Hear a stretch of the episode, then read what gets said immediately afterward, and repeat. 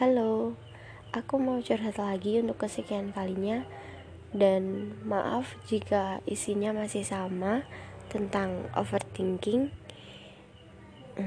Setelah dua episode yang kemarin Yang berisi tentang keluh kesah aku Tentang overthinking aku Gimana kalau ternyata aku gak sesuai ekspektasi dia Gimana kalau dianya pergi. Dan ternyata setelah aku ketemu langsung sama dia kemarin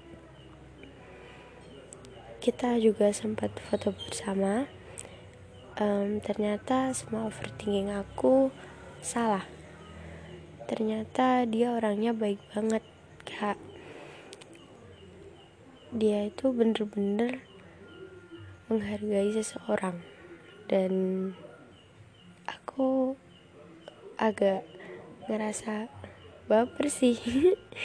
Kayak um, ya gitulah nggak bisa dijelasin. Um, tapi sayangnya lagi-lagi aku dibuat overthinking. Karena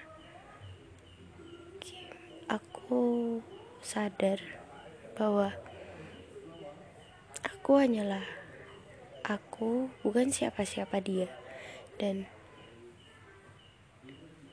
um, aku ngerasa jahat kenapa aku nggak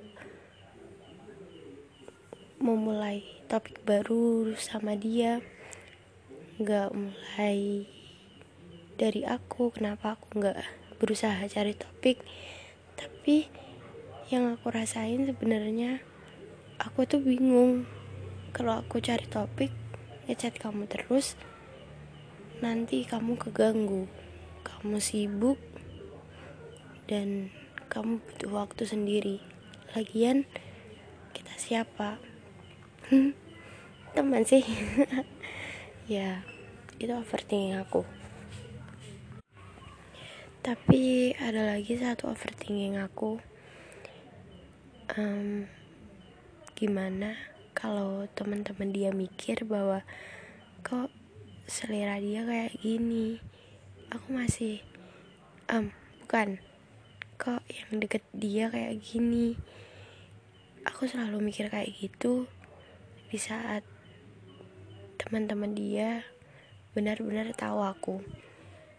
Aku benar-benar takut tentang itu